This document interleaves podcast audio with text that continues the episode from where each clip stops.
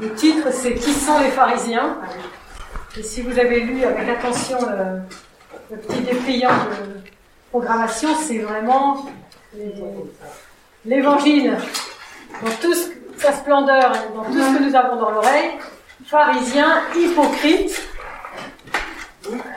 Voilà. Donc, donc pharisien d'ailleurs, si vous ouvrez le dictionnaire, vous avez pharisiens, hypocrites, des faux dévots, euh, voilà, des, gens épouvantables. Alors, on va essayer de voir s'ils sont si épouvantables que ça, et on va essayer de recontextualiser, puisque nous, nous ne connaissons les pharisiens que à travers l'évangile. On n'a pas été voir qu'est-ce que d'autres textes de la même période, d'une période euh, proche, par, comment ils parlent des pharisiens.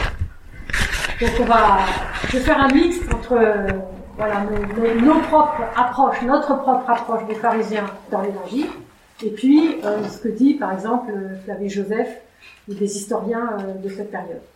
Alors, j'ai relevé 84 fois le mot pharisien au pluriel dans le Nouveau Testament, l'Évangile et les Actes, et 13 fois le mot pharisien au singulier dans les Évangiles, les Actes et l'Épître philippiens. Donc, en fait, c'est pas énorme. Mais euh, voilà, ils sont très présents et en tout cas, beaucoup de leurs textes nous sont bien connus. Alors, l'approche d'un chrétien, donc qu'est-ce qu'on pense d'un pharisien comme ça d'emblée? Si on faisait un, un brainstorming, là, on ferait un grand tableau, puis chacun dirait ce qu'il pense des pharisiens. On en aurait pour une bonne demi-heure, ce serait très intéressant. Mais en général, on dit c'est les pires ennemis du Christ. Euh, c'est la secte qui se considérait comme moralement la meilleure. Euh, mieux que tout le reste de l'humanité, et que Jésus les combat de manière ferme et volontaire, parce qu'ils sont mus par l'orgueil, toujours prêts à accuser d'impiété euh, tous ceux qui ne leur plaisent pas. Et, euh, et voilà, c'est à peu près le tableau qu'on va dresser. Alors, nos pères de l'Église disent à peu près la même chose que nous, ce que je viens de vous dire. Et pour vous, juste pour vous donner un père un peu tardif d'ailleurs, que nous aimons par-dessus tout. Hein on les aime tous de toute façon. Juste pour dire que même nos saints-pères que nous suivons, que nous aimons, voilà ce que disait Pharisien. Et ici, je cite Grégoire Palamas dans la défense des saints efficaces. Les pharisiens ne veulent pas surveiller et purifier l'intérieur du vase, c'est-à-dire leur cœur, et méprisant les traditions des pères, ils cherchent à avoir sur tous la préséance comme de nouveaux maîtres de la loi. Alors c'est intéressant parce qu'effectivement, Jésus euh, les accuse de ne pas, euh, de ne pas vouloir euh, purifier l'intérieur du vase et qu'il purifie seulement la coupe à l'extérieur. Donc, on ne dit pas que c'est faux en soi, mais voilà, on a une certaine globalité comme ça, et presque tous les saints-pères vont dire des choses similaires. Et donc, ce qui caractérise le comportement du pharisien, c'est non seulement l'hypocrisie, mais c'est aussi l'arrogance, et c'est aussi la volonté de punir et de sanctionner ceux qui sont censés être des, pauvres pécheurs, des pauvres pécheurs comme nous. Donc on serait très vite sanctionné par les pharisiens. Et euh, on pense aussi que généralement la diplomatie pharisienne n'est pas très diplomate et qu'elle est fondée euh, beaucoup moins sur la négociation que sur une sanction euh, unilatérale, sorte d'idéologie religieuse transporté euh, euh, dans le monde laïque, qui, voilà, qui, voilà. Donc pas tout à fait les grands prêtres, c'est des pharisiens qui sont dans le monde laïque, mais voilà, ils ont une idéologie qui est très sévère, très raide, très dure, et c'est la sanction euh, dès que vous faites un pas de côté. Bon, voilà. Alors maintenant, si l'on voulait en savoir un tout petit peu plus, c'est quand est-ce qu'ils sont nés? Quel est le contexte de leur naissance? Alors, ceux qui veulent s'intéressent vraiment au sujet, il y a un livre qui vient de sortir il y a quelques semaines, quelques mois, euh, qui s'appelle Les pharisiens, le sous-titre Dans les évangiles et dans l'histoire, d'une certaine euh, Mireille Hadas-Lebel, qui est une très grande historienne de cette période-là, de la période, euh, on pourrait dire intertestamentaire, mais même de la période des premiers siècles de notre ère. Elle est très forte, et c'est très bien, c'est très circonstancié, et c'est très objectif. On n'est pas dans l'idéologie, on est dans un travail sérieux et à la fois très abordable. Euh, c'est chez Albin Michel. Donc je vous le recommande parce que sur le plan historique, elle a une quarantaine de pages, même un peu plus, où elle explique bien dans les détails, ce que je ne vais pas pouvoir faire aujourd'hui, comment sont nés ces pharisiens. Alors vous savez probablement, si vous avez un tout petit peu lu les livres des Maccabées, qu'il y a eu, à partir du moment où Alexandre le Grand a envahi euh, voilà, tout le bassin méditerranéen et qu'il a gagné en conquête toutes les, tous les territoires, il y a eu une hellénisation euh, de toutes les populations et donc une hellénisation du temple, du temple de Jérusalem. Et cette hellénisation était très grave parce que c'est, on est dans du pur paganisme. On est dans du pur paganisme. Donc on met des, des statues de, faux dieux euh, dans le temple, ce qui est évidemment impensable euh, pour un juif qui n'adore qu'un seul dieu, le vrai dieu. Et donc il y a une révolte, notamment sous un certain Antiochus IV. Donc il y a toute une généalogie de ces Maccabées, qu'on appelle les, Asmonéens, toute une généalogie où, à un moment donné, euh, voilà, on se, révolte parce que le, l'empereur, le, dirigeant Antiochus IV, Épiphane, euh, fait partie de ce qu'on appelle la, dynastie hellénistique des Séleucides et il est euh, extrêmement hostile à toute assimilation des Grecs à la mentalité juive. Et donc là, il y a un groupe qui se forme qu'on appelle les Hasidim, c'est des juifs qui, euh, qui ne supportent pas cette, cette, euh, cet envahissement païen dans leur temple, dans leur rite, dans leur vie quotidienne, et qui vont commencer à euh, créer un mouvement de révolte. Tu peux rappeler l'époque de... Donc, ah oui, merci, très bien. Donc l'époque, c'est deuxième siècle avant Jésus-Christ. Euh, ça commence autour de 167-168, jusque pratiquement jusqu'à notre ère, hein, jusqu'à la conquête romaine. Hein, euh, avec Hérode le Grand. Mais bon, la, tension est vraiment surtout euh, à cette période, milieu du deuxième siècle, fin de, ce siècle et puis début du, du, premier siècle. Alors il y a des noms, si jamais vous les en entendez parler. Donc la révolte, elle commence déjà même un peu avant, en 175, à, en moins 175 avant notre ère, et elle est menée par un grand prêtre qui s'appelle Mattathias. Et puis ce grand prêtre meurt et il y a ses fils, Judas Maccabée, Jonathan et Simon, qui vont reprendre la révolte pour dire non, on ne, s'assimilera pas à ces païens, c'est pas possible. Nous avons reçu la Torah, nous avons le, la, la, connaissance, nous avons reçu la révélation du vrai Dieu vivant, on ne peut pas s'assimiler. Et ça, je pense que nous, on peut vraiment bien le comprendre. Euh, voilà. Donc, et puis il y a, euh, enfin, il y a deux grands noms, euh, qui est celui de Jean Hircan, qui est le fils du grand prêtre Simon, et puis Alexandre Janet, qui vient euh, une ou deux générations après, euh, qui, qui va prendre la tête de la, de la révolte et qui va surtout s'imposer comme grand prêtre et comme roi. Et c'est à ce moment-là que les pharisiens vont se dessiner encore plus. Donc les pharisiens font partie de ces chassidim, c'est-à-dire des chassidim, chassid c'est le pieux, le pieux, celui qui prie, celui qui aime Dieu, celui qui, qui, qui, fait tous les commandements que Dieu demande par piété, pas par ostentation, pas pour se faire remarquer, par piété, parce qu'il aime Dieu et il aime sa foi, il aime sa Torah, et il aime, il voudrait euh, faire comme ce que les, les dix commandements euh, proposent. Et, euh, et, à ce moment-là, à partir du moment où euh, Jean Hirco arrive au pouvoir, et certains disent que c'est le moment d'Alexandre Janet, donc là, au niveau historique, il y a quelques intercitudes, mais c'est pas très important pour nous. Euh, ces, ces Asmonéens vont, vont, prendre à la fois le rôle de grand prêtre et de roi, ce qui est interdit par la Torah. La Torah va toujours euh, séparer les pouvoirs, le prêtre, le roi, le prophète. C'est fondamental. Tous les pouvoirs doivent être séparés. À partir du moment où Alexandre Janet va prendre, s'octroyer le titre de roi, en plus d'être grand prêtre, à ce moment-là, les, les, ces racidimes se, se divisent en deux ceux qui, qui, suivent Alexandre Janet et puis ceux qui vont émerger et qui vont devenir le groupe des pharisiens. Vous savez que pharisien, pharisaioi, ça veut dire séparé. Euh, en hébreu, en tout cas, ça veut dire séparé. Ils se séparent parce que ils ne sont pas d'accord avec le fait que, malgré le fait qu'ils ont, ils étaient avant ensemble euh, pour combattre l'hellénisme, l'hellénisme envahissant, maintenant, euh, ben, ceux qui veulent s'octroyer le titre et de roi et de, et de grand prêtre, c'est contre la loi de Dieu. Quelque chose qui n'est pas juste, et donc ils se séparent. Alors, euh, voilà ce que dit Flavius euh, Joseph sur, euh, sur les pharisiens. Alors, il parle, vous savez que Flavius Joseph nous donne, ça on le sait bien parce qu'on l'entend souvent, un, nous donne un peu une, une, sorte de photographie des trois grands groupes de juifs à l'époque. Il y en avait beaucoup d'autres, hein. il y en a trois principaux, donc les Sadducéens, les pharisiens et les Esséniens. Donc ça, on en parle, cas pharisiens et sadducéens dans l'évangile, les Esséniens, on en a entendu parler par ailleurs avec les découvertes de Qumran. On a un petit peu une idée de ce que sont euh, ces groupes. Maintenant, euh, comment il essaie de distinguer pharisiens et sadducéens. Donc voilà ce qu'il dit.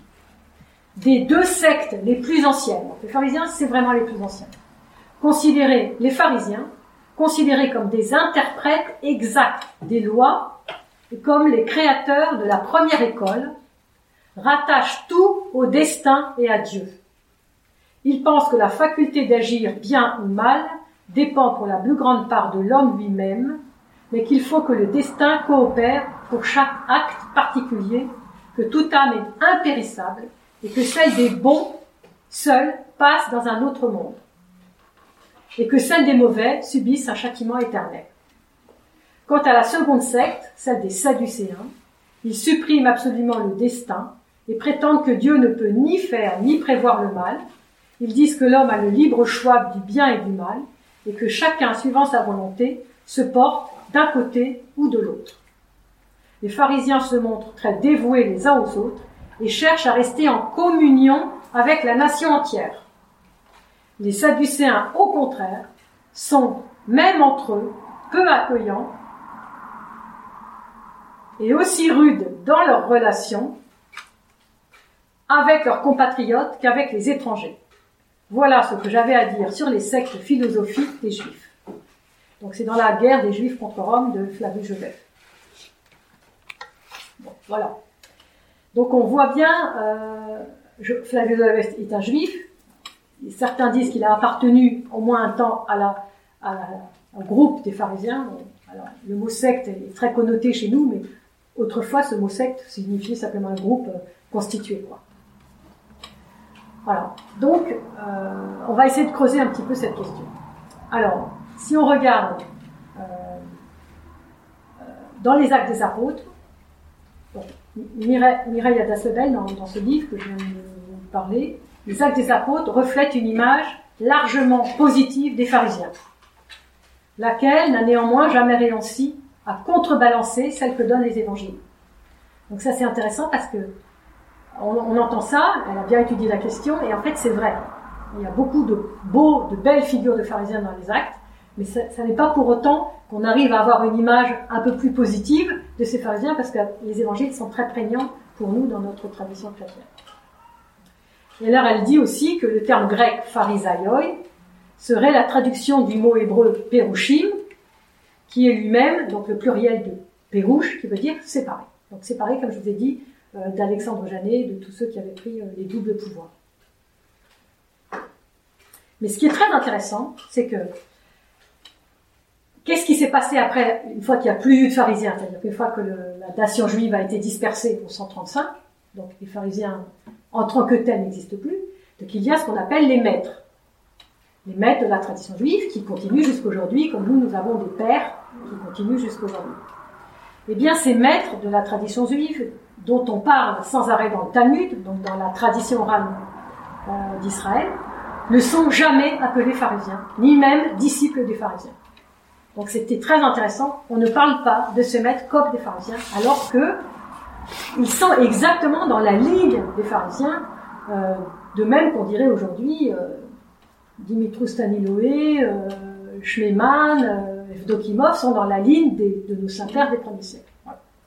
Donc c'est très étrange. on va essayer aussi de le regarder d'un peu plus près. Alors, ces invectifs que nous avons dans l'oreille, malheur à vous, scribes et pharisiens hypocrites, euh, qu'est-ce que ça signifie et pourquoi une répétition de telle malédiction, parce qu'il y en a plusieurs euh, dans le chapitre 23 de Matthieu, pourquoi une telle condamnation? Euh, Est-ce qu'on pourrait pas aborder cette question avec un autre regard? Et est-ce qu'on pourrait quitter le niveau de la polémique? Donc il faudrait élever un peu le, le, débat, essayer de trouver le point précis où nous sommes effectivement devant deux conceptions du monde, deux visions de la relation de l'homme à Dieu, sachant que les débats et les visions différentes euh, ne sont pas nécessairement des visions entre deux traditions religieuses différentes, telles que juifs et chrétiens par exemple aujourd'hui, mais qu'il y a deux visions différentes à l'intérieur des mêmes groupes. Notamment, chez les pharisiens, il y a Hillel et il y a Shammai. Hillel et Shammai sont, on pourrait dire, les derniers pharisiens et les premiers maîtres de, de la grande synagogue, on pourrait dire. Euh, ils sont en charnière, hein, moins 10, plus 40, plus euh, du premier siècle. Donc ils, vivent au temps de Jésus. Enfin, il est possible que Jésus enfant ait connu Hillel, par exemple. Mais Hillel était un pharisien extrêmement euh, généreux, avenant, conciliant, miséricordieux. Et Shammai était un pharisien extrêmement rigide. En tout cas, c'est ce que la tradition nous rapporte très raide, on ne fait pas comme ça, hein, et puis euh, il renvoie euh, un prosélyte qui veut venir se faire euh, juif, il le renvoie avec sa baguette en lui tapant sur les doigts, enfin bon, très sévère. Donc, donc comment essayer de comprendre ce grand mouvement, cette grande culture spirituelle et religieuse qui prend donc naissance au moment du Second Temple?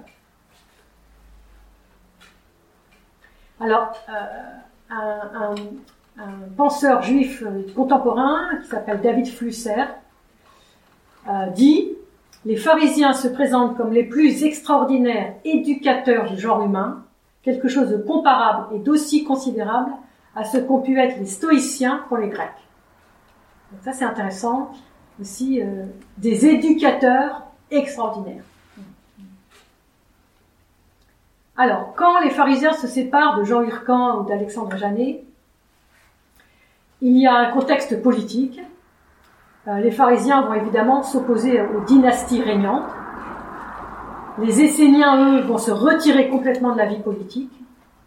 Et les Sadducéens vont rester dans le temple en place et garder le contact avec les autorités romaines. Donc on a trois groupes, ceux qui fuient au désert, ceux qui sont un peu en réaction par rapport à, la politique, la politique des rois, et, des rois romains aussi, hein, des empereurs romains quand il viendra le temps de, des Romains, en 64, et puis les Sadducéens, et puis euh, les pharisiens, et puis les Sadducéens qui eux vont collaborer avec, euh, avec les, les, autorités en place.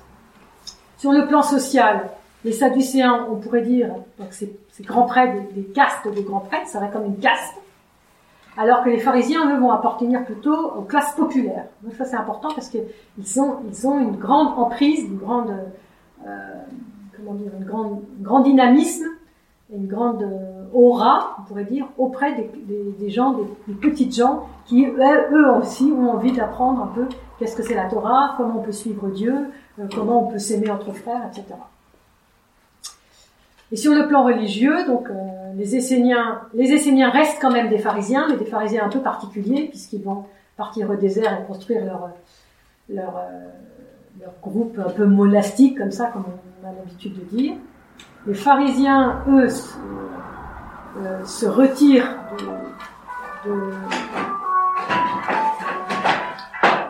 enfin, disons que ces, ces Esséniens, voilà, se retirent, se retirent du monde. D'ailleurs, ils sont tellement, euh, ces Esséniens, ils sont tellement pharisiens qu'un autre euh, historien juif s'appelle David Tosner, euh, Joseph Tosner dit il les appelle les super pharisiens ou les ascètes pharisiens. Voilà, donc, c'est intéressant parce que les Esséniens, on a, on a pas, on a une bonne humeur des Esséniens, mais on n'a même pas en, tête ce que ce sont des pharisiens. En fait. Donc ça, c'est déjà intéressant euh, à remettre en perspective. Et puis, euh, sur le plan historique, un autre historien qui s'appelle Edmond Flegg, un historien juif, dit Ce furent les pharisiens qui formèrent ces générations dont le premier et le second livre des Maccabées racontent, la révolte, euh, révolte victorieuse hein, contre les, les, tyrans syriens hellénisés qui ont voulu imposer le culte des idoles helléniques et qui donc, euh, ces pharisiens qui vont s'insurger euh, contre euh, ces hellénistes et puis ensuite contre euh, Rome euh, qui a voulu être la maîtresse du monde. Et Klosner ajoute que la prédication de Yohanan le baptiseur, Jean-Baptiste, où Yeshua de Nazareth, Jésus de Nazareth, se déroule dans un contexte pharisien. Donc ça, c'est très important. Alors, ce que fait euh, Mireille Adastebel et que je partage assez, c'est que on ne va pas parler du, pharisaïsme quand il s'agit de, des pharisiens, parce que le pharisaïsme dans le dictionnaire, c'est vraiment l'hypocrisie, euh, la méchanceté, la rigueur, la rigueur absolue sans miséricorde. Mais on va parler du pharisianisme. Les pharisiens, leur doctrine, c'est le pharisianisme, c'est-à-dire c'est une très belle doctrine qu'on va essayer de, de regarder un peu. Alors que le pharisaïsme, effectivement, c'est tous les excès qu'une bonne doctrine peut donner, comme elle peut donner dans toutes les religions, dans nos églises et partout. Et donc, les évangiles, la plupart du temps, donc, évangile, parole divine quand même, nous présentent ces pharisiens en les disqualifiant, les discréditant, en discréditant leurs pratiques. On va essayer de comprendre pourquoi, en montrant la perversité des pharisiens. Et donc, la question qu'on peut se poser, mais est-ce qu'il y aurait une légitimité pour nous chrétiens à essayer de les regarder d'une autre façon, d'une façon positive? Si oui, laquelle? Mais est-ce qu'elle c'est utile de le faire? Et est-ce qu'on aurait quelque chose de bon euh, à voir chez ces hommes hypocrites et fourbes, selon, euh, selon certains? Et est-ce qu'on pourrait commencer à les apprécier? Et comment on pourrait s'y prendre pour essayer de, découvrir un peu plus qui sont euh, ces personnes. Alors, pour résoudre ce problème, on peut aborder par trois approches. La première, c'est d'abord acquérir une connaissance directe des pharisiens, telle qu'ils se comprenaient eux-mêmes. Et donc on est aujourd'hui beaucoup plus en état de le faire, puisqu'il y a beaucoup de travaux d'historiens euh, sur cette époque euh, qui ont été publiés depuis une quarantaine d'années. Ça afflue. Et la preuve, il y en a encore un, que les pharisiens, il y en a d'autres des livres sur les pharisiens. Il y a donc, la première tâche à faire, c'est de retrouver les pharisiens tels qu'ils se comprenaient eux-mêmes. Et ça, je pense que ce n'est pas à travers l'évangile qu'on va pouvoir le faire. Donc il nous faut d'autres sources et voir aussi l'évolution de ce groupe à travers l'histoire, qui a duré euh, de longs siècles quand même. Il faut ensuite, dans un deuxième temps, aborder euh, par un détour le problème des pharisiens des évangiles, en les prenant non pas au niveau des invectives mutuelles ou dans les imprécations que l'évangile fait à leur sujet, mais au niveau du débat théologique. Et ce débat théologique, il est très fort chez Paul. Donc il nous faut lire les évangiles et les invectives et les controverses entre pharisiens ou entre Jésus et les pharisiens à la lumière des discussions et des débats théologiques que l'on trouve chez Paul dans, dans les épîtres. Et donc il n'est plus question de pharisiens et de en dehors des pharisiens, mais d'un débat théologique sur qu'est-ce que la loi, comment on peut comprendre la loi, comment on peut suivre la loi, pourquoi la loi est importante, et qui, qui y a-t-il derrière la loi? Ben, Il y a Dieu et que, et que obéir à la loi, c'est obéir à Dieu. C'est exactement comme chez nous, bah, ceux qui font pas le carême, ben, ils respectent pas les règles, bah, ils obéissent pas à l'Église. Voilà, c'est le même. C'est pas pour ça qu'on va forcément les accuser, mais on va pas dire que c'est des bons, entre guillemets, des parfaits orthodoxes. Ceci dit, on peut avoir nos faiblesses, on a, a la miséricorde, bien entendu. Le but, c'est d'essayer de, suivre à peu près ce que dit, ce que demande l'Église avec ses règles. Et donc, il faut sortir de la polémique contre ces hommes et essayer de montrer le débat d'idées dans le sens de l'existence d'une décision existentielle de qu'est-ce que c'est Dieu, qu'est-ce que c'est la loi de Dieu, comment nous en homme on peut se comporter, euh, bien se comporter vis-à-vis de Dieu et vis-à-vis du prochain. Et puis on a euh, une autre, euh, troisième, euh, troisième chose que l'on peut regarder, c'est prendre le problème du point de vue de l'exégèse du Nouveau Testament. Évidemment, on va pas aborder tout ça aujourd'hui, mais je donne des pistes, comme ça, si jamais vous avez envie de réfléchir par vous-même. Donc, on va arriver à un point de vue de la génération des écrivains euh, du, Nouveau Testament, qui vont exprimer un conflit à une certaine époque entre la communauté chrétienne et la communauté juive. Et euh, souvent, ce conflit était en fait postérieur à la vie de Jésus, et ils l'ont réintégré dans la vie de Jésus pour que ça puisse nourrir tous les chrétiens de tous les temps donc, si on fait une analyse précise, historique, historique bien documentée, mais aussi documentée sur le plan religieux, qu'est-ce que, quelles étaient vraiment les règles des pharisiens à cette époque, euh, comment ils se comportaient vraiment, pourquoi y a-t-il des controverses? Alors, si on fait un, un, travail un peu fouillé, on se rend compte qu'il y a beaucoup de choses très intéressantes. Et tout d'un coup, le voile nous tombe des yeux et, on comprend pourquoi quand même ces pharisiens sont des gens, euh, c'est des racides, c'est des, ils ont un cœur euh, généreux, pieux, et, ils aiment et les hommes et Dieu. Donc, le problème des pharisiens devra être compris en faisant converger ces trois approches. Donc, comprendre les pharisiens par eux-mêmes, reprendre le débat à un niveau théologique euh, selon, avec l'image que nous en laisse Paul, surtout dans l'épître aux Galates et dans l'épître aux Romains, qui sont deux épîtres qui ont l'air totalement contradictoires. Et elles sont très intéressantes à étudier ensemble. Il faut, il faut éviter de les étudier séparément. Et puis, scruter vraiment, mais de manière précise, avec le grec, de manière très précise, scruter la lettre des évangiles pour essayer de retrouver la véritable signification du conflit entre Jésus et les pharisiens. Est-ce que c'était un vrai conflit? Est-ce que c'était un débat d'idées? Est-ce qu'on se jette l'anathème Est-ce qu'en fait on se respecte? Parce qu'en plus, à l'époque, les, débats d'idées, euh, je veux dire, entre Hillel et Chamaï, je peux vous dire, ça, euh, les, étudiants de Hillel, ils n'allaient pas au suivre les cours de Chamaï, hein, et les étudiants de Chamaï, ils pouvaient se disputer avec les étudiants de Hillel. Donc c'était aussi assez musclé. Donc, finalement, est-ce que ces rapports entre les pharisiens et Jésus, un peu musclés, on, est d'accord, est-ce que finalement, bah, il n'est pas normal dans le contexte, dans ce contexte de débat d'idées et de, structuration et à la fois du christianisme, parce que le christianisme est tout, tout peu de, il n'existe pas encore, mais je veux dire, Jésus est là quand même, avec quelques disciples, donc il, est en train d'émerger, et puis la tradition juive aussi, elle est en train d'émerger.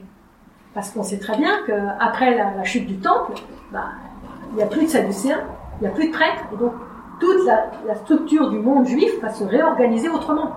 Et donc on est dans un débat d'idées où euh, quelle, est la, vraie, quelle est la vraie foi, quelle est la vraie pratique? Ah, mais toi tu penses comme ça, et c'est pas pour rien que les pharisiens vont voir Jésus en disant, mais toi sur ce sujet-là, tu, tu dis quoi? Donc si les pharisiens vont le voir, c'est qu'ils le considèrent comme un maître, parce qu'on va pas avoir quelqu'un qui connaît rien pour lui demander son, son point de vue. Pourquoi on demande le point de vue? C'est parce qu'on est dans un débat d'idées et qu'on essaie de, de voir qu'est-ce qui est le consensus, et qui nous rejoint énormément nous orthodoxes, parce que le consensus est très important. Et s'il y a un consensus, à ce moment-là, on va décider que ça sera la règle pour tout le monde. Donc, euh, ça me semble, tout ça me semble évidemment très euh, important. Alors, euh, donc,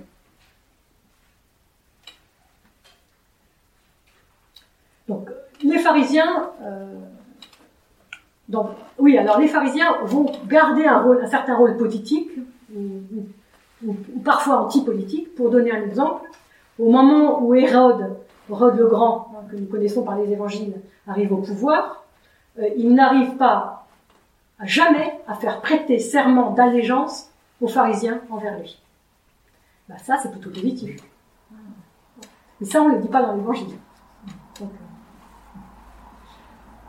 alors, les pharisiens respectent énormément euh, le grand prêtre, ils respectent le grand prêtre, même si euh, un petit, ont une petite réserve par rapport au pouvoir politique auquel le grand prêtre est quand même un peu main dans la main avec l'empereur ou, celui qui le représente. Et, euh, et les pharisiens vont quelque part démocratiser la, splendeur du temple, la splendeur de la liturgie du temple, la splendeur de, euh, de la vie de foi de ces grands prêtres qui officient au temple. Ils vont la démocratiser, ils vont faire descendre un peu ça dans les couches les plus ordinaires des peuples. On dirait, nous on dirait en, chrétien dans les paroisses, dans les synagogues, puisqu'en plus les synagogues commencent aussi, ils ont commencé avec Esdras et Néhémie, mais elles commencent vraiment à se structurer. Euh, il y a beaucoup de synagogues, pas que le temple, il y a beaucoup de synagogues euh, en Galilée, en Judée, des synagogues un peu partout, et donc les pharisiens ont un peu la charge de l'enseignement de toutes ces, tous ces juifs qui viennent prier, réfléchir, euh, essayer de savoir quelle est l'éthique religieuse d'un juif pour pouvoir euh, vraiment vivre une vie juive authentique. Donc ils recrutent ces pharisiens dans les classes de la société, parfois même chez les prêtres, parfois certains prêtres deviennent pharisiens. Parmi les pharisiens, les scribes sont très nombreux. Et ils connaissent très bien la Torah, donc ils connaissent pratiquement la Torah par cœur sur le bout des doigts et ils s'efforcent de vivre eux-mêmes cette Torah parce qu'ils considèrent que c'est en la vivant qu'ils vont euh, diffuser euh, le sens essentiel de la Torah. Et ils vont le faire donc généralement dans les synagogues ou à proximité des synagogues. Et ils sont tellement conscients euh, de leurs limites que s'ils avaient entendu du temps de Jésus, euh, en tout cas ceux-là, ces, pharisiens-là, malheur, à vous, scribes et pharisiens hypocrites, ils auraient signé en bas de la page. Parce qu'ils savent qu'ils sont euh, parfois totalement malheur, dans le malheur et parfaitement hypocrites. Et donc ils ont une certaine honnêteté. Leur audience est considérable auprès du peuple au point que les autorités vont tenir compte de leur avis, y compris le grand prêtre, et y compris pour les questions du culte. Ils sont combien à peu près euh? On parle de 6000 en, en terre, en terre d'Israël, mais bon, on n'a pas. C'est au moins 6000, mais à mon avis, il y en avait beaucoup plus. Donc ça veut dire vraiment un petit groupe de gens à Jérusalem finalement. Il y a Jérusalem, et je pense aussi ailleurs. En Galilée, il y en avait aussi Donc ils ont souvent euh, l'appui, par exemple, ils ont l'appui du roi Agrippa I et Agrippa II. Ils ont certains leur place au Sanhedrin. Vous savez que le Sanhedrin c'était le grand rassemblement des 72 sages, 70 sages, dont il y avait aussi des Sadducéens, évidemment, euh, et des pharisiens. Ils sont les défenseurs du peuple et ils apparaissent à la fois comme parti religieux, mais aussi comme parti politique. C'est un peu mélangé, comme ça l'était aussi pour tout le monde, y compris pour les chrétiens euh, dans l'Antiquité. Pour eux, la Torah se répartit en, deux parties, la Torah écrite et la Torah orale. Toutes, deux, toutes ces deux Torahs sont données par Dieu au Sinaï. Et la seconde, la Torah orale, est simplement l'interprétation de la première. Et elle est transmise oralement de pharisien à pharisien, de pharisien à disciple, euh, de génération en génération. Le travail des scribes continue cette tradition vivante qui tient compte des nouvelles conditions de vie, du dialogue avec, justement le monde extérieur, la diaspora, y compris le monde hellénistique. D'ailleurs, c'est pas pour rien qu'il y a des, centaines et des centaines euh, de pharisiens qui, ont, qui sont partis en, Alexandrie, qu'il y a une grosse communauté juive à Alexandrie dans les premiers siècles, c'est pas pour rien. Donc, euh, donc il y a quand même un. Euh, c'est pas qu'on rejette le monde hellénistique en bloc, c'est qu'on rejette l'idolâtrie du monde hellénistique. Mais le monde hellénistique, il y a des pharisiens, euh, bah, Flavius Joseph premier, qui ne connaissent pas l'hébreu ou très peu, et qui parlent grec, et qui écrivent en grec. Donc c'est très important. le monde hellénistique, qui est, un monde très intéressant, ils n'ont pas rejeté comme ça parce que c'est pas leur monde. Au contraire, ils ont essayé d'assimiler tout ce qui était assimilable. Euh, il y a des débats très vifs donc, entre eux. Euh, et la Torah orale, euh, à partir d'elle, vont naître des idées. Voilà de quoi est faite en gros la Torah orale. L'égalité foncière des hommes, la valeur de chaque personne, la croyance en la rétribution, donc un jugement un peu selon les mérites, la croyance à l'immortalité, à la résurrection des morts, c'est grâce aux pharisiens qu'on connaît la résurrection des morts. La croyance en l'existence des anges, c'est grâce aux pharisiens qu'on connaît euh, l'existence des anges. Et dans la mesure où on respecte la Torah écrite et la Torah orale, on va acquérir les mérites nécessaires au salut et à la venue du Messie. Et c'est pour ça que c'est si important. C'est qu'ils attendent le Messie. Et donc si tout le monde agit parfaitement en conformité avec la Torah, eh bien le Messie va venir. Donc on comprend qu'il y a une exigence pour tout le monde. Et donc, et si le Messie vient, le royaume de Dieu s'établit et il chasse du coup euh, toutes ces idolâtries, toutes ces, toutes ces, voilà, ces, sectes épouvantables euh, contre, contre le Dieu unique et vrai.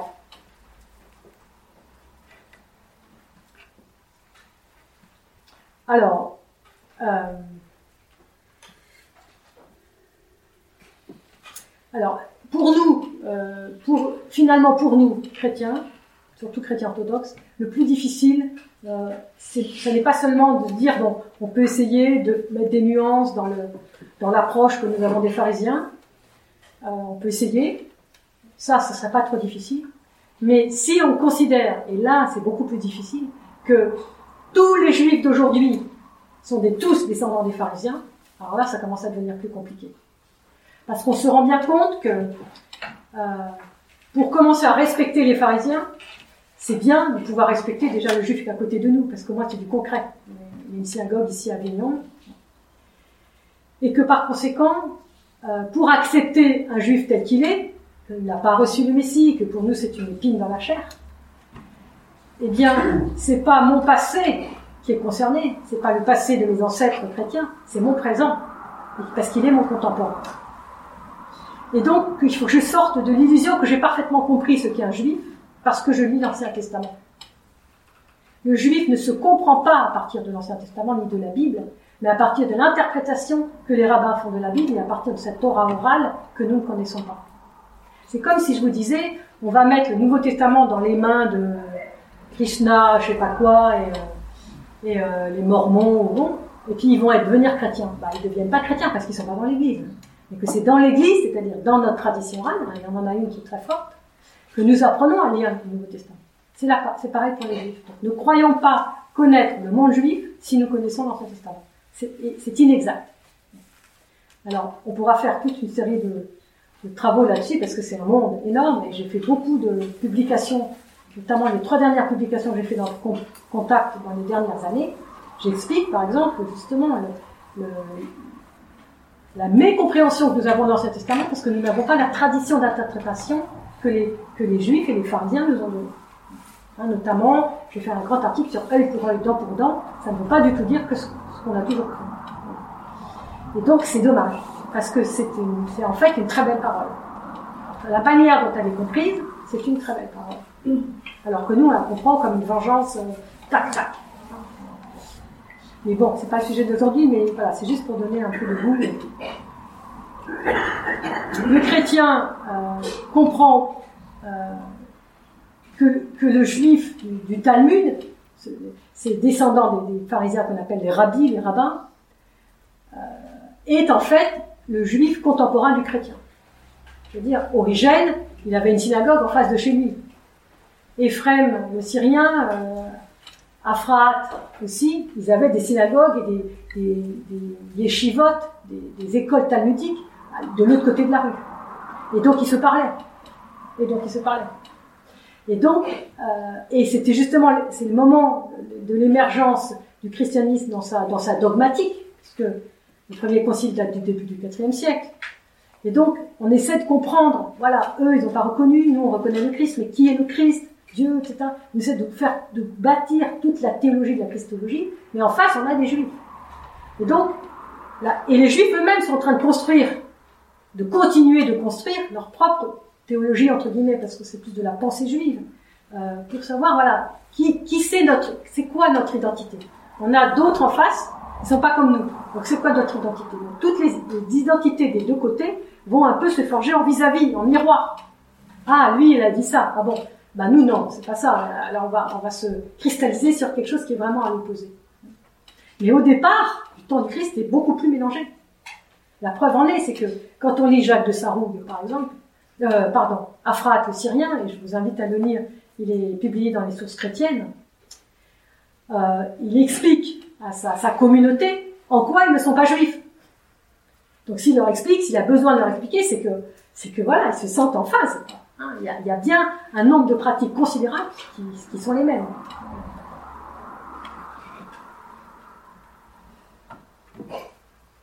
Donc, euh, il nous faut commencer à, comment dire, à, nous dégager de nos préjugés et à, entrer dans, dans quelque chose qui est beaucoup plus fluide, en tout cas au 1er et 2e siècle, beaucoup plus fluide entre euh, ces rabbis, ces pharisiens et, et nous-mêmes.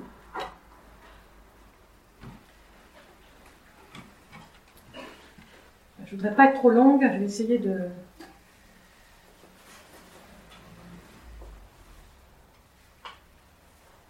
Par exemple, quand on chante les psaumes, voilà, par exemple, l'esprit des psaumes, voilà, nous qui aimons beaucoup le psautier, qui le lisons et, en, carême on l'a lu encore de manière beaucoup plus présente, euh, la théologie des psaumes, c'est une théologie pharisienne. On ne peut pas dire que c'est pas la nôtre. Donc vous voyez comme ça nous bouscule. Si je vous dis la théologie des psaumes elle est pharisienne, tout de suite on a un peu peur. Eh bien oui. Eh bien oui. euh, Mais les psaumes sont bien antérieurs à- au mouvement pharisien. Oui, oui, oui, mais le mouvement pharisien ne vient pas de nulle part. C'est-à-dire que Esdras et Néhémie, euh, ou même David, David, on pourrait dire que c'est un pharisien. C'est-à-dire que, même si c'est rétrospectivement, bien sûr, on est en décalage, je suis pas en train de faire de l'anachro- de l'anachronisme, mais c'est pour dire que cette, euh, cette, euh, cette lignée de pensée, elle s'étoffe au fur et à mesure, mais c'est la même. Ceci étant dit, euh, la résurrection des morts, c'est vraiment typiquement pharisien, et les psaumes en témoignent. Euh, L'observation de la loi, j'aime ta loi, le psaume 118-119, j'aime ta loi, je, je, je- je suis ta parole, je marche derrière ta parole, mais je mets mes pas dans ta parole, ta parole est une lumière, c'est typiquement pharisien. Est-ce que la Septante n'est pas un essai d'explication dans le monde hellénique et romain Oui, alors Parce que je peux répondre après. Ouais, je vais essayer de terminer, je réponds après, c'est très bien. Oui, c'est bien toutes ces questions. Je, vais essayer de conclure, et puis comme ça on va pouvoir... euh. Alors, la doctrine des, pharisiens, c'est vraiment euh, la conviction que la, loi, de ce que nous on appelle la loi, et ce que Paul appelle tout le temps la loi, c'est pas la loi, c'est la Torah. C'est le nomos en grec, qui, est la traduction de Torah, mais Torah, ça ne veut pas dire loi. Torah, c'est pas une règle euh, juridique. D'où la mauvaise compréhension. Torah, ça veut dire, je jette quelque chose et je vise. J'ai un projet. Le chemin. Je chemin. La halakha, le chemin. Donc, je, donc je, je- j'essaie de suivre un chemin qui, qui c'est Dieu qui me l'a donné. Donc je suis le chemin de Dieu. Donc la Torah, c'est quand même, euh, je suis ce que Dieu me demande. C'est quand même grandiose. Donc, euh, donc, et qu'est-ce qui se passe dans cette Torah? C'est le rapport de l'homme à, à Dieu, le rapport de l'homme à l'homme, et, l'idée que Dieu n'est pas un être euh, évanescent, et que Dieu est un être personnel. Et ça, on le reçoit aussi, même si bien évidemment dans la tradition chrétienne, voilà, voilà, on l'a magnifié parce qu'avec l'incarnation du Christ, évidemment, la personne du Christ, on, euh, on- on passe un seuil énorme, on est d'accord. Mais n'empêche que le, le rapport personnel entre Dieu et la personne, elle existe déjà au temps des pharisiens. C'est, déjà dans la doctrine pharisienne. C'est important parce qu'on a hérité. Euh, ensuite, euh, il y a l'idée, par exemple, par rapport aux Grecs. Les Grecs vont opposer ce qui est éternel à ce qui est historique, ce qui ne change pas à ce qui, change. Mais pour, les pharisiens, c'est pas un problème. C'est même le contraire. Euh, puisque dans l'éternel présent de Dieu, il y a toute la, mobilité du temps humain qui passe, et des événements humains. Mais le temps éternel de Dieu, est éternel. Donc c'est pas un problème. Et ça aussi, on a ces deux conceptions de ce temps à la fois euh, linéaire et, ci- et circulaire. Et que euh, la Torah, ou la, la révélation, ou nous on dirait l'économie divine, euh, elle a un développement historique. Elle a un développement historique elle aura une fin. Et ça, c'est pareil, ce sens de l'histoire, qui est très très pr- présent chez nous, ben, c'est les pharisiens qui nous l'ont donné, c'est pas les Grecs. Ensuite, il y a l'idée, alors, c'est là où, voilà, il y a les, les choses sur lesquelles on peut glisser très rapidement. Euh, le message des pharisiens, c'est un scrupule moral énorme. C'est la forme pour eux la plus haute de l'existence. Mais ce scrupule moral, il, il, il est à deux tranchants. Donc, soit il, est, il devient euh, voilà, complètement euh, polarisé et on pense plus qu'à ça, et puis bon, obsessionnel, merci. voilà. Soit, bon, on a un scrupule moral parce que, parce que on est devant Dieu, donc on se comporte pas n'importe comment. Mais la miséricorde, elle fait aussi partie du, du monde de pensée théologique des pharisiens. Elle est extrêmement présente. Et chaque, chaque matin, le, juif religieux se lève et il implore la miséricorde de Dieu. Toi, Dieu, tu m'as rendu mon âme et, et je commence ma journée et je me lave les mains euh, comme le grand prêtre le faisait au temple et je suis le grand prêtre de la création. Chaque juif religieux. Bah, je sais pas, mais donc il rend grâce tout de suite d'avoir, d'être en vie euh, et puis tu me fais miséricorde. Toi, tu veux miséricordieux. L'obéissance fait partie de la doctrine pharisienne. En obéissance, malgré toutes les situations, malgré les persécutions, malgré tout, on obéit à la Torah de Dieu. Et donc cette structure morale est très forte. Il y a une sorte de colonne vertébrale morale et religieuse extrêmement forte chez, chez les pharisiens. Et le refus de distinguer des niveaux d'importance dans l'action. Il n'y a pas des petits péchés, des grands péchés, ou des bonnes actions, des petites bonnes actions et des grandes bonnes actions. Tout, ce qui est du côté de Dieu est bon, tout ce qui n'est pas du côté de Dieu est mauvais. Ça aussi, on peut se reconnaître. Et puis, l'idéal, c'est le juste, le tzaddik. Le tzaddik, euh, voilà, c'est le juste. C'est l'homme juste. C'est-à-dire, il est miséricordieux, il a confiance dans, ses, dans il pardonne, euh, il est généreux, euh, il, dispense son enseignement, etc. Et il le prend avec lui et surtout il ne le rejette pas. Le pharisien n'est pas quelqu'un qui rejette, a priori. Donc on peut, euh, si vous voulez conclure, on peut dire que les pharisiens sont des hommes de la Torah. La Torah n'étant pas ce qu'on croit la plupart du temps comme légaliste ou littéraliste, la Torah c'est un effort d'appliquer jusqu'au bout la parole divine dans ma vie concrète. Donc c'est une application vivante et joyeuse et totale. Donc il n'y a pas de distinction chez un pharisien entre vie rituelle et vie quotidienne, il n'y a pas d'opposition entre sacré et profane. Tout est saint, tout est sacré.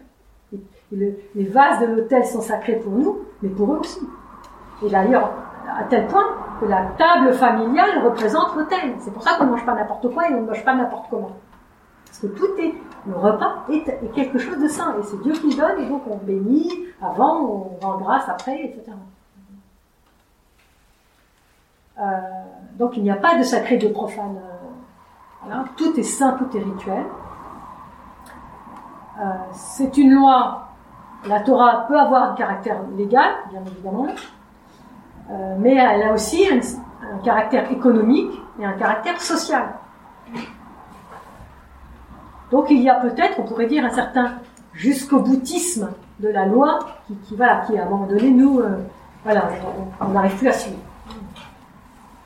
Mais il y a aussi une application vivante de la loi les hommes, les pharisiens sont considérés par tout le peuple autour d'eux.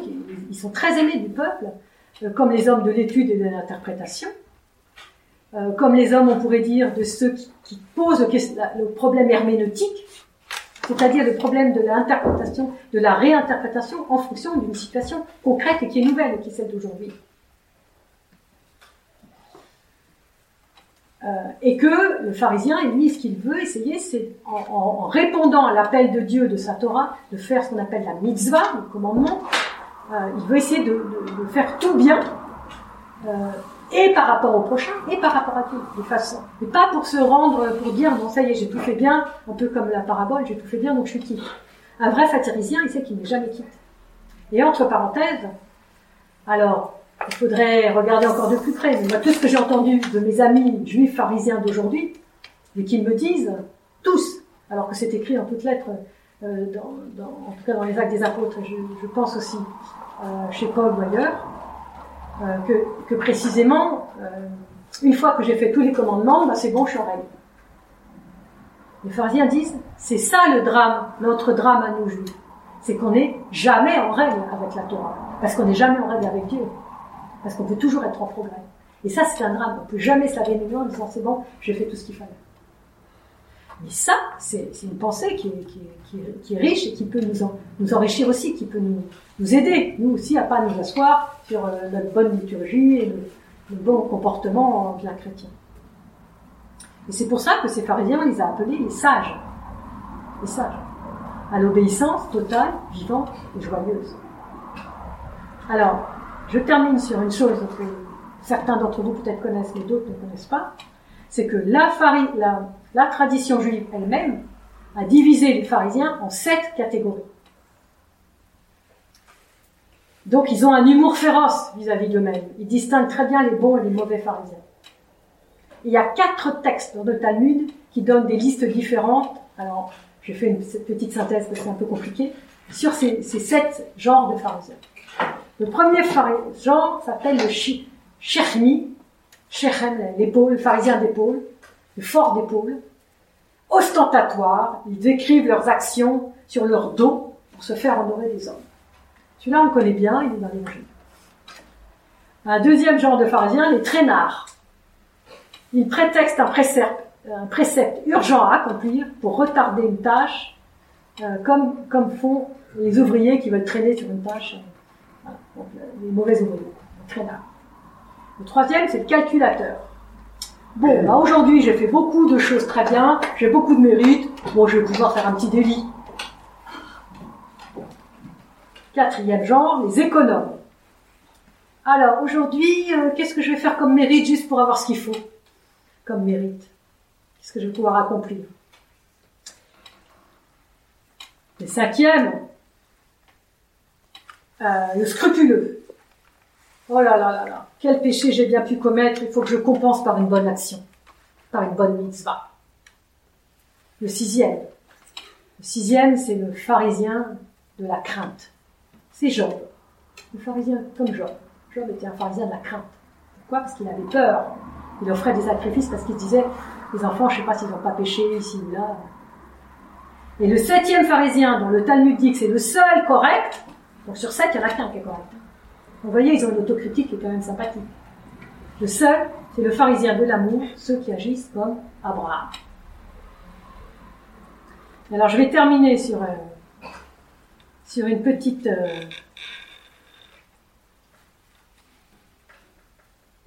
sur deux, deux textes talmudiques pour vous montrer à quel point ils sont très conscients de beaucoup de choses.